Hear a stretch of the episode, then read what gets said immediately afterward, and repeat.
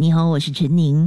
呃，其实一直以来都非常感谢有这个单元，因为 这个单元也让很多朋友们呃认知我，可能也通过这样子的一个单元呢，也知道哎，原来陈宁也可以有这样的一面，因为你已经习惯我早班疯狂的一面了。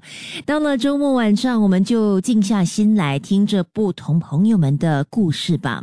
每个星期六还有星期天晚上七点五十分有心情小抽屉的首播，午夜十二点十分有重播。通过 Me Listen 还有 Spotify，你可以点击 Podcast 重温过去不同朋友们所分享的故事。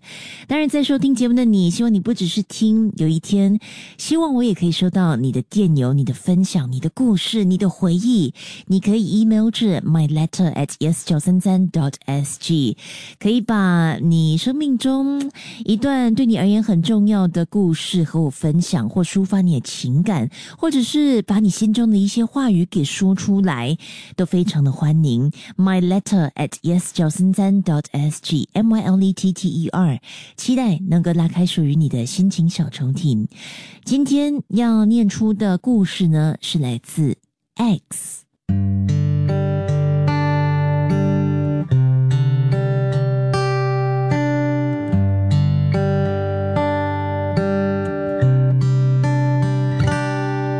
爱情往往就是败在舍不得，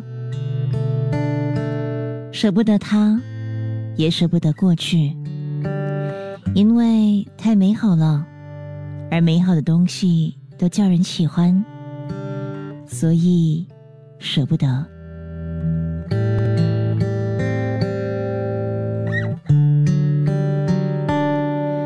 我和 W 是在初级学院相遇相识的。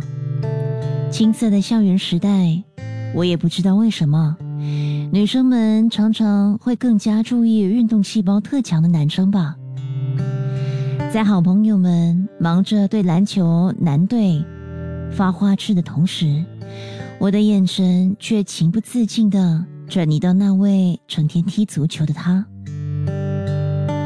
但我们就只是这样的保持着相遇相识的关系。是后来到了大学，我们才进展到相知相爱。缘分让我们重新认识彼此，也让我们发现，其实之间有许多相同之处。喜欢的爵士，喜欢的意大利餐。喜欢的狗，喜欢的简单生活。于是我们在一起了，而且还爱情长跑了五年。但五年的时间，不只能使一段感情更加自在舒服，也会让爱情里的两位主角变得懒散。少了推动力的我们，不再额外的努力及付出。而爱情不能只有爱，事在人为，爱情也反映出双方愿意给予的时间与精力。所以，最终我们爱情的结局一点也不稀奇。然而，最艰难的不是见证我们所建立的慢慢慢慢倒塌，最难的。就是割舍所拥有的一切，我们就像困在恶性循环里，想逃，却一直不断的挽回，仿佛奇迹会发生。